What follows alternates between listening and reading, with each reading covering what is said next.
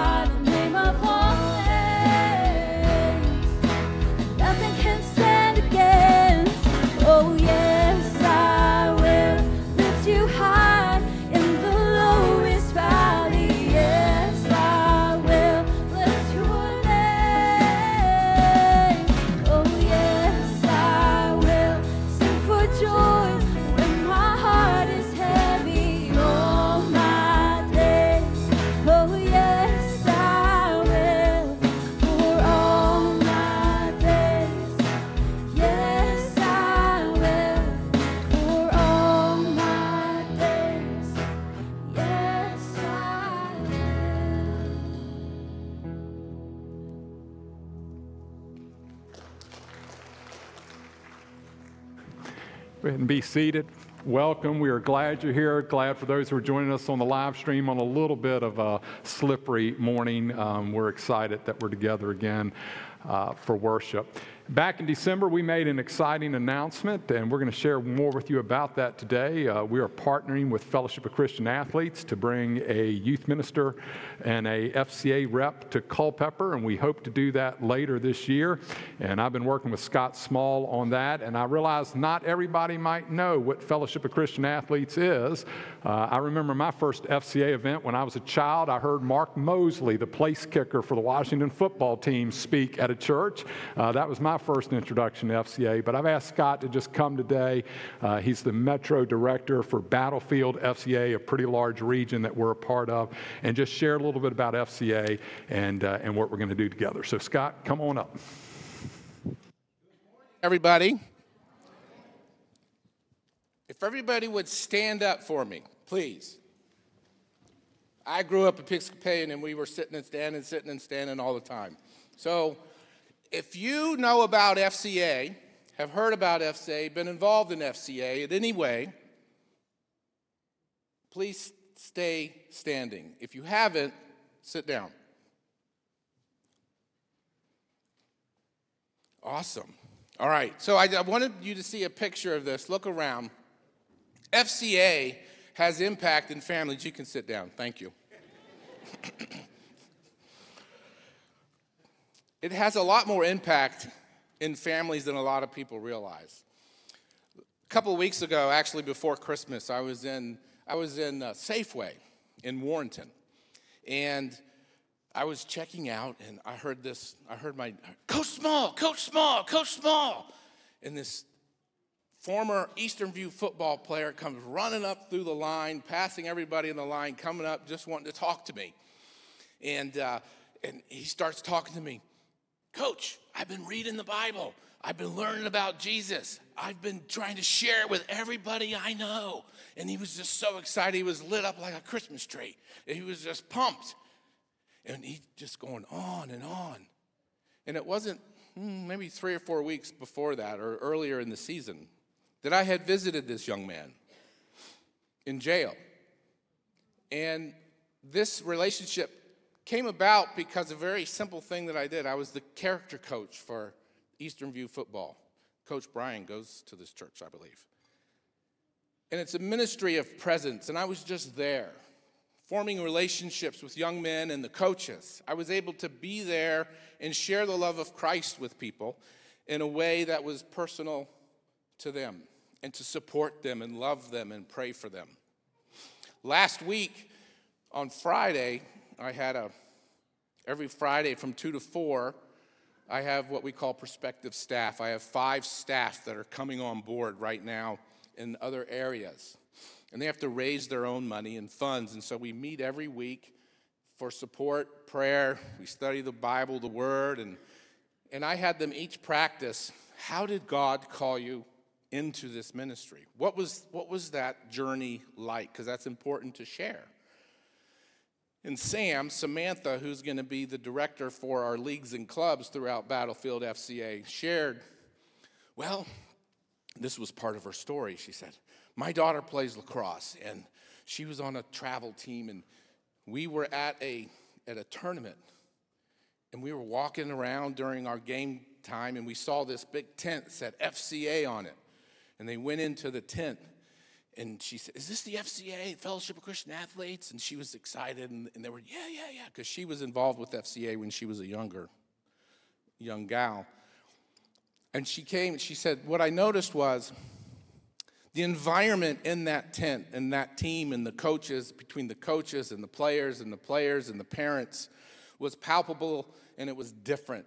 There was the love of Christ there. People were encouraging each other. Coaches and parents were were encouraging each other. We did, they didn't hear the parents. I had a daughter that played lacrosse, um, and we went to a lot of these, and that's not usually how those tent meetings go. The parents are usually upset because their kid didn't get to play as much as they did, and they're yelling at the coach and this and that, and it's not usually the greatest environment. But with FCA sports, it's different. We call it sports with a twist, the twist being Jesus. That's what FCA is. FCA is a sports ministry, and we bring the gospel to the unsaved and we disciple them to do the same thing. That's what we do. And I thought it best demonstrated through those stories. We reach people that are hurting, and our youth are hurting. They are lost. And we need to get out there and share the hope of Christ with them. But not just share the hope of Christ with them, but come alongside them and disciple them, live with them, help them develop that relationship with Christ. Our relationship with Christ is not a do it by yourself relationship, it's a team sport. And that's what FCA is about. And so when Pastor Dan and I were talking about this partnership, I love your pastor. I do. He, uh, he's different from other pastors in a good way, right? Amen. Uh, he has an entrepreneur spirit within him. And I, before I got slapped across the head by God to come into this ministry, I was a business owner for, for forever. Um, and so talking to him was refreshing because he's, he's, he's looking for different ways to do things and not just stick with the tra- tradition and do it just because we, that's the way we've always done it. And so talking to him about forming this partnership with you guys to help us bring on a staff member that will both serve the church and FCA and, and bring those two things together, I think is a powerful, powerful partnership that can have a huge impact in this community and in the lives of the athletes and the coaches and the families and can be a part of what helps spark a revival. We need a revival, don't we? We need we really do need a revival. And so that's what that's what FCA is.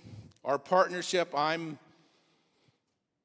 I'm stoked about it. I really am. I am excited about what I just I can't wait to see what God does and how he shows up in this partnership and, and how he works it out. It's always grander and bigger than what my little mind can think. So I appreciate you, Pastor Dan. I appreciate you guys. I look forward to getting to know to know all of you.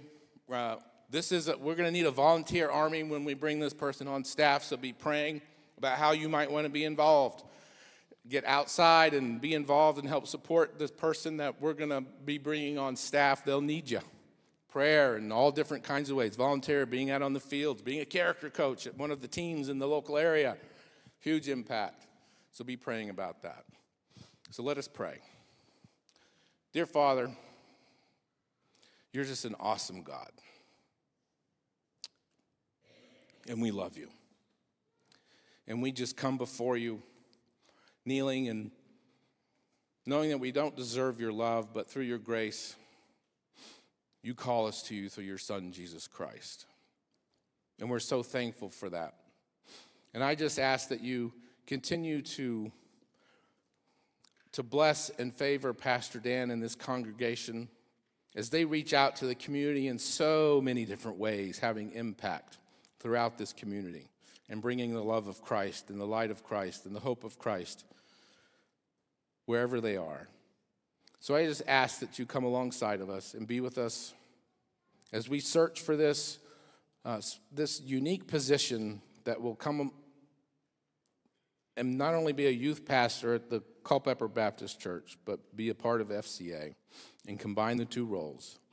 That you guide us and direct us, and that we discern as you would have us discern. And we ask all this through your Son, Jesus Christ.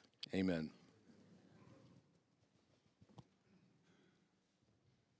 Okay, so this next song that we're going to do is called Look to the Lamb. Um, it's a new one that um, we'll probably bring into regular um, worship. Um, so as we play it, um, I hope you enjoy it. Um, it's pretty simple or the melody is. So as we play, if you're catching on, please join in and sing.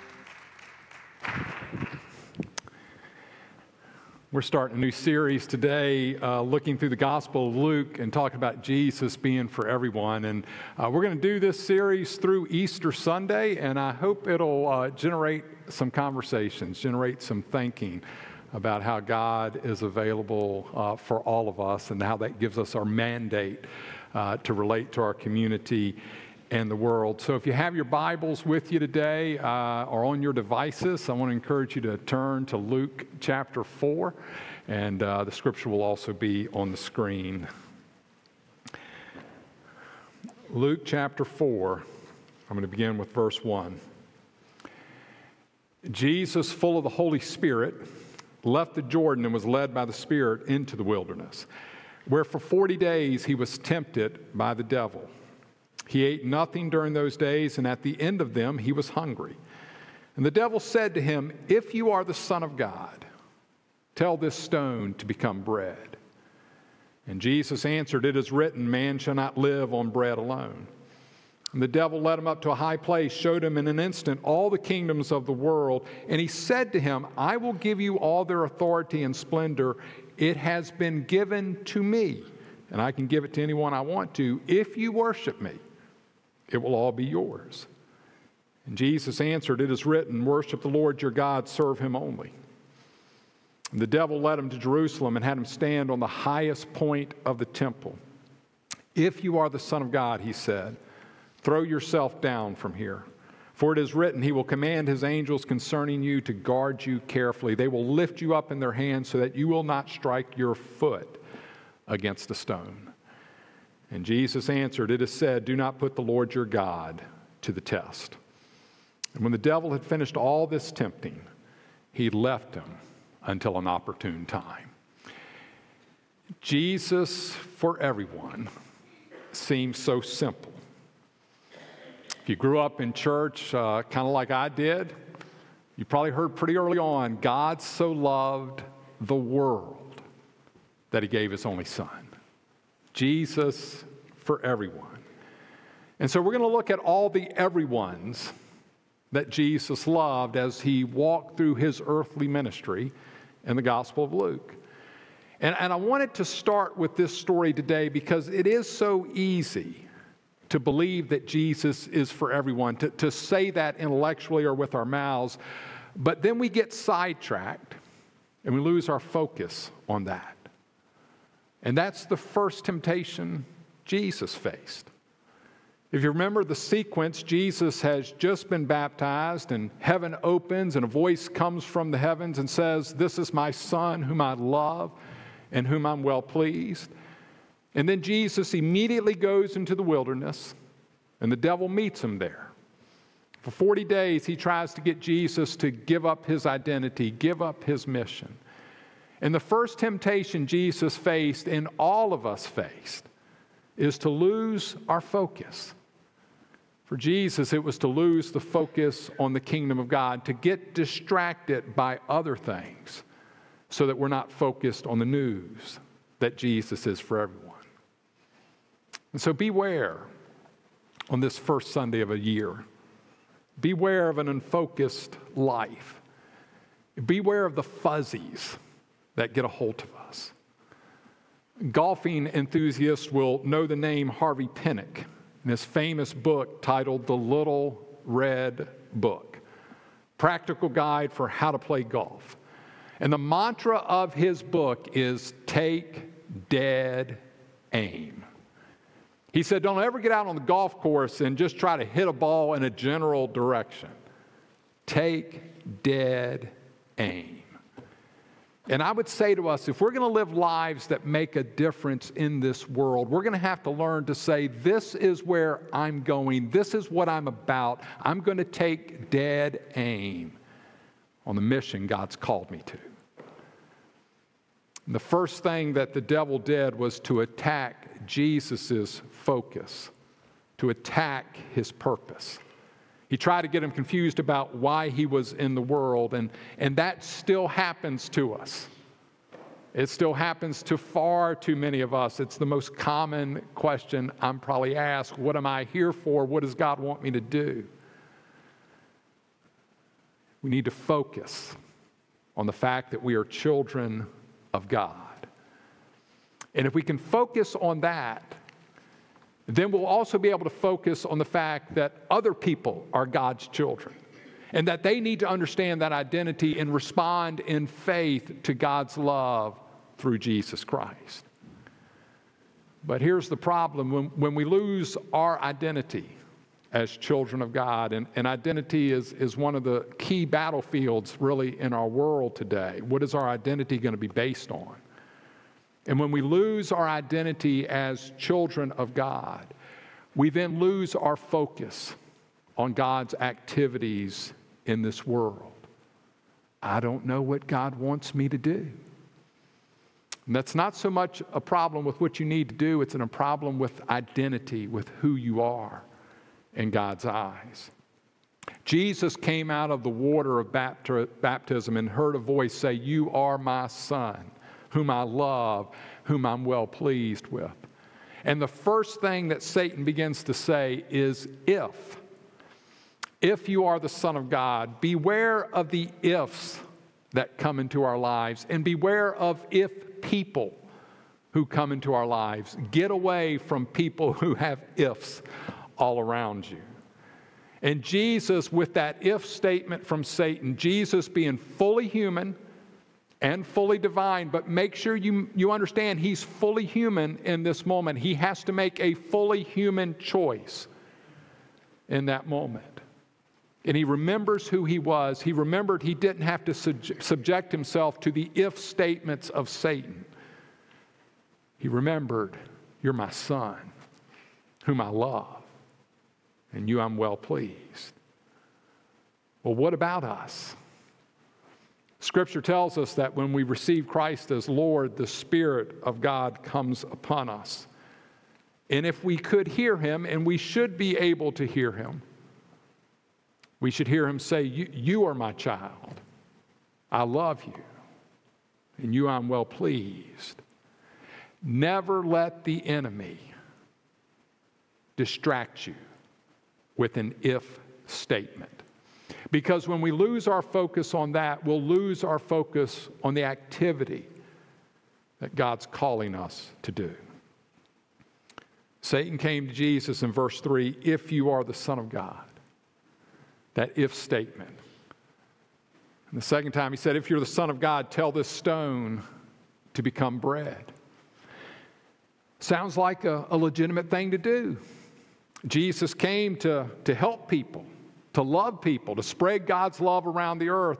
And, and all around Jesus in that day were hungry people. And so the devil's saying, man, if you could just turn stones into bread, you'll feed a lot of people. They need to be fed, and they'll follow you. And Jesus said, I, am not going to be the bread king. I'm not going to manipulate people. Well, why did he do that? Well, well we know as we read his story, he, he did actually feed people on occasion. And, and we know on one specific occasion he refused to feed people because they wanted to make him a bread king. He cared about people.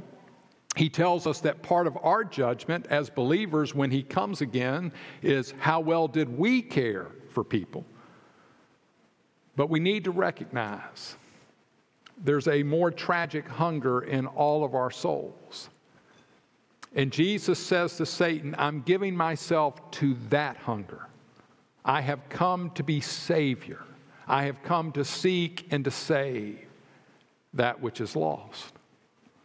I'm not going to be your bread king.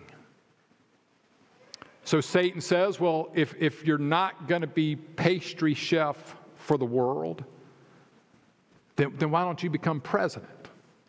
Become king. Verse 5 the devil led him up to a high place, showed him in an instant all the kingdoms of the world, and he said to him, I will give you all their authority and splendor. It's been given to me, and I can give it to anyone I want to. Satan is saying, I, I can put you in charge of all of this. I can make you the single most politically powerful person on the face of the earth. I can give you all the benefits that come with that. It's all yours if you want it. That's a big temptation. It's a big temptation. I'm so saddened in my lifetime how much we believers have given in to that temptation. I, have been reacquainting myself as I get ready to speak at Montpelier this week. I've been going back over the story of our church and our Baptist ancestors, the folks who founded this church. Been reading their story again. They, they use political means to secure religious liberty, N- not only for our country, but for the whole world. They certainly use political means to accomplish that. But what I've always been struck with is that after they secured religious liberty for everyone, not just Christians, after they had that kind of influence, they went back to preaching the gospel, proclaiming hope, and starting churches. They didn't let the political influence that they had exerted become the focus of who they were. In 1788, the same year, Culpeper Baptist and Virginia Baptist were using their political influence to secure religious liberty. In the same year, Mount Pony, our church, baptized 200 people. I'm grateful for Roger L. Clatterbuck once again pulling out a great stat from our past.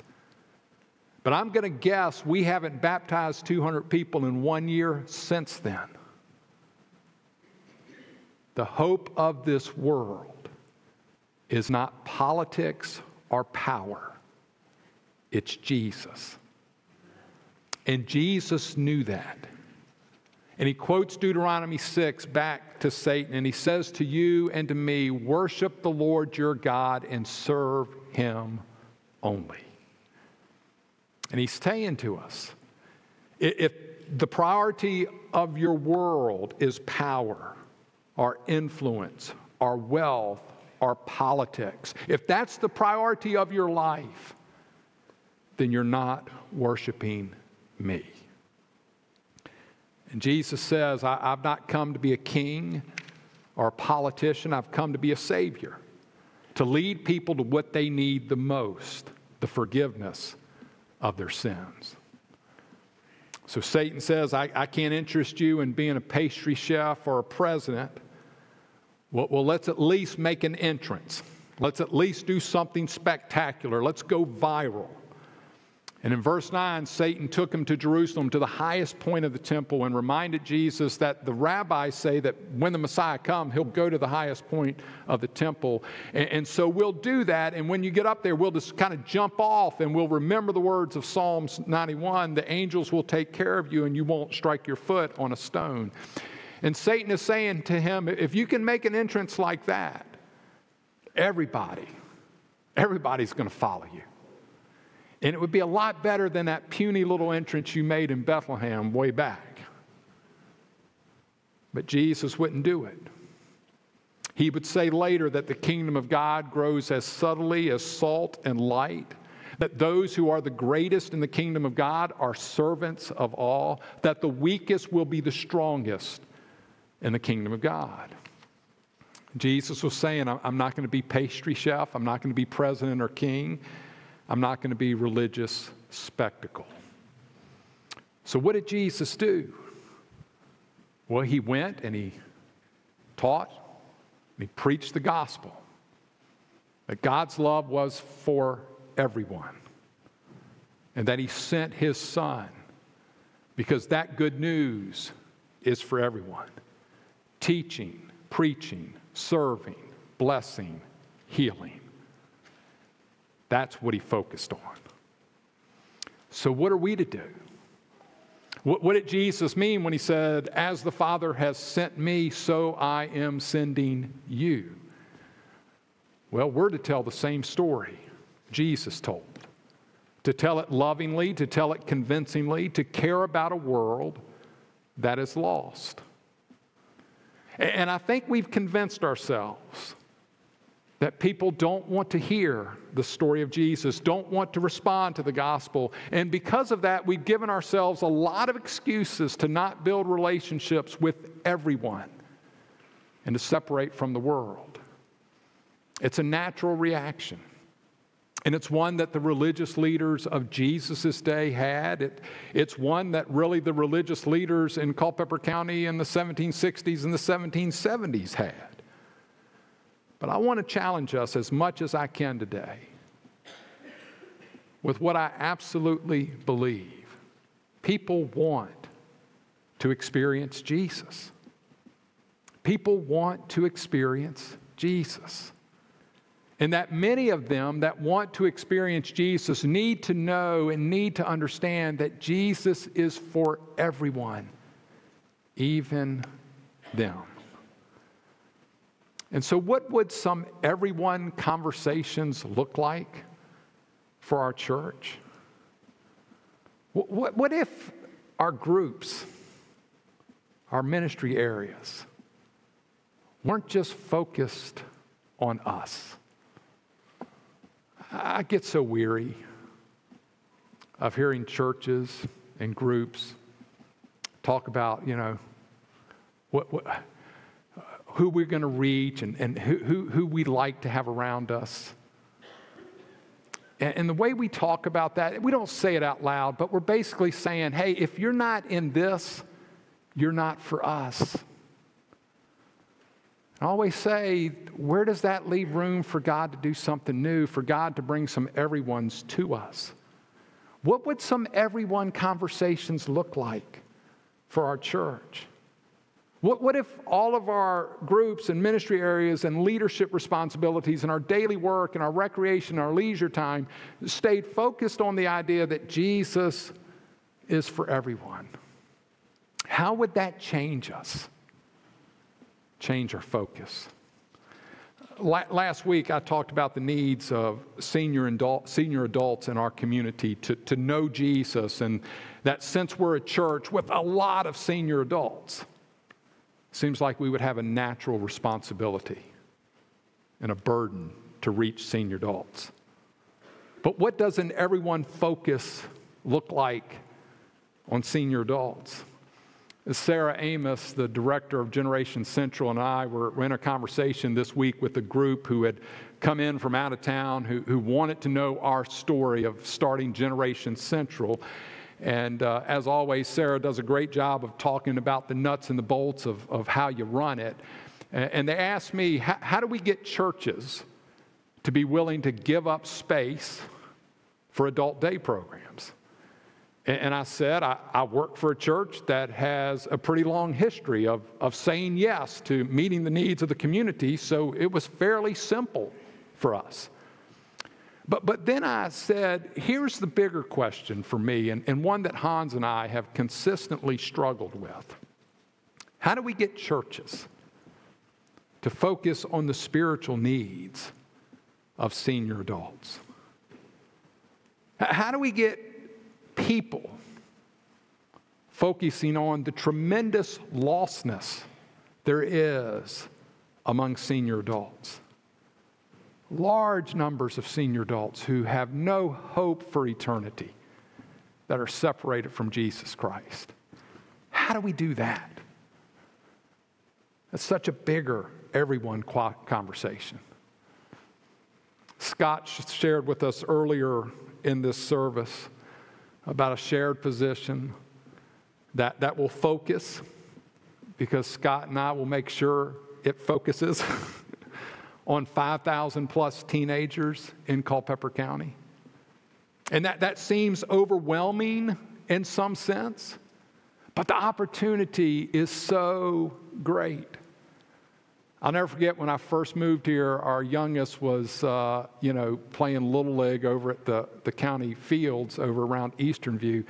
And I'll never forget leaving there one night, and this would have been eight, nine years ago, and just looking back over all those fields and thinking, there could be 10,000 people back here. I've never seen so many people in one place in Culpeper County. The opportunity is so great.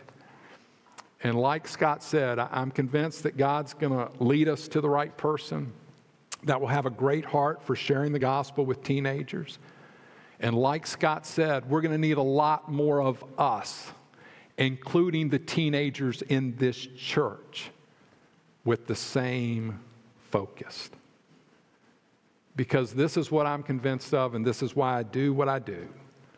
When the church gets focused on sharing Jesus with everyone, the conversations get exciting and they get real challenging because everyone's not like us. But when we get focused on that, it seems like the kingdom of God suddenly gets a lot closer to us. Jesus told Nicodemus, I have come not to condemn the world, but to save it. That's a great focus. We are sent not to this world to grab power, to be influencers, or to dazzle them, but to tell them what they must know about the kingdom of God and Jesus Christ. And we got to focus on what we've been sent to do. The love of God for everyone is our mission. So, here are my closing questions. Is there fuzziness in your life on identity or mission? And then, how can you regain your focus? Will you pray with me?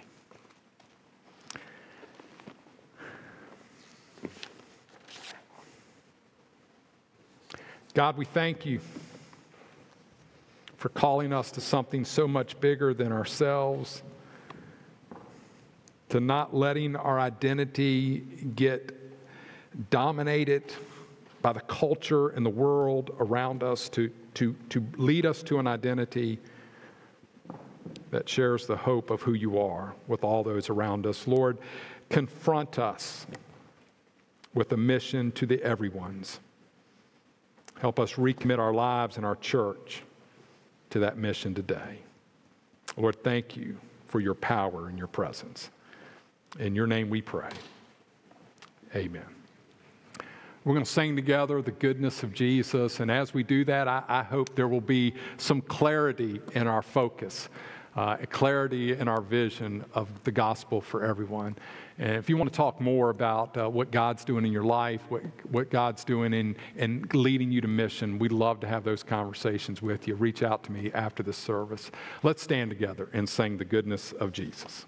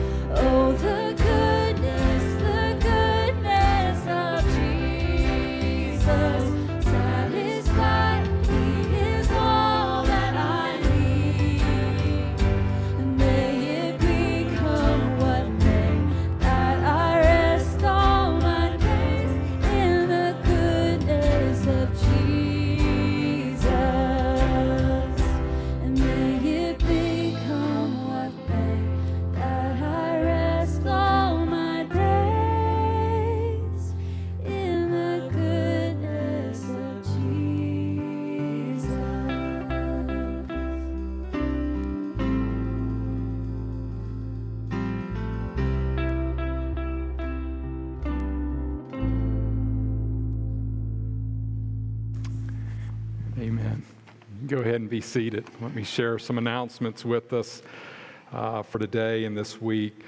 Flowers today are given in memory of Mary Miller by her uh, Ruth Sunday School class. She was their beloved teacher, and they, uh, she meant so much to them and to our church. You remember that she died uh, last year, and so we fondly remember Mary this morning and thank the Ruth class for the flowers. Uh, some sad news to share with you all today. Rodney Hawkins died uh, this past week. Uh, Rodney attended this service from time to time. His parents, Charles and Becky, were active in this service till their health uh, declined somewhat. Um, his funeral will be here on Saturday at 2 o'clock, right here in the sanctuary, with visitation an hour beforehand. But be praying for Rodney's family as they go through some challenging days and uh, grateful for how many of you are responding uh, to their needs. We have some new members today. Patrick and Regina Moore are right there, about halfway back. And. Uh, we are excited uh, to have them here, and uh, Roger L. Clatterbuck is writing free, feverishly right now the first members of the 250th year. That'll be a historical footnote, uh, but we welcome them to our church family and look forward to serving with them. Uh, this Saturday, I am speaking at Montpelier as part of their religious liberty celebration, and uh, that's a big deal for this church that they would invite the pastor of this church to speak. Um, and so I'll be speaking there with John Ragosta. Uh, John Ragosta is a pretty uh, known historian who has written the really definitive book on the struggle of religious liberty and the dissenters from the colonial time. I'll just be there talking about the Culpeper story. Uh, it is a free event, uh, so if you want to go, you can register through Montpelier uh, and encourage you to come out if you're available uh, this Saturday. Bob Roberts is going to be here the first Sunday of February, February 4th. Uh, this is also a big deal. I am thrilled that he was willing to say yes uh, to come. Um, he is, to me, the person that most epitomizes the founding of our church in modern language deeply committed to evangelism and religious liberty. He does both of them very well. He's done it all over the world. If you Google him, you will find out a lot about his influence in the world at bringing people together. And so he'll be here. We'll have one service that day in the morning, and I certainly want you to come to that. But I also I want to get two hours from you that afternoon and stay with us. Uh, he's going to come and do just more of a dialogue conversation in the afternoon. And as I said last week, if you have people in your life, and I think we probably all do, who in some way think, man, religion is dividing this world, bring them that afternoon because he will he will share a, a better story for that so i hope you'll uh, you'll come and we're having dinner that afternoon so let us know if you're coming uh, so that we can be ready for that these uh, 250th anniversary brochures are at both entrances. Pick one up, share them with people. This is kind of our year long celebration of our 250th year. So, looking forward to lots of ways we will share together. Right after this service, you can go downstairs for First Sunday Fellowship in our fellowship hall. It's also a great time to check out our heritage room if you've not done so. Uh, it's a great space that we're excited to have online now. So, thanks for being here this morning. Let me pray for us as we leave. God, thank you for all the ways we experience your grace and your love, for the joy of being your people. Lord, help us as we go into your world to see your gospel active in everybody's life and to help make the connection between our role and helping people know your love. Lord, thank you for that focus of our lives. In your name we pray. Amen. Have a great week.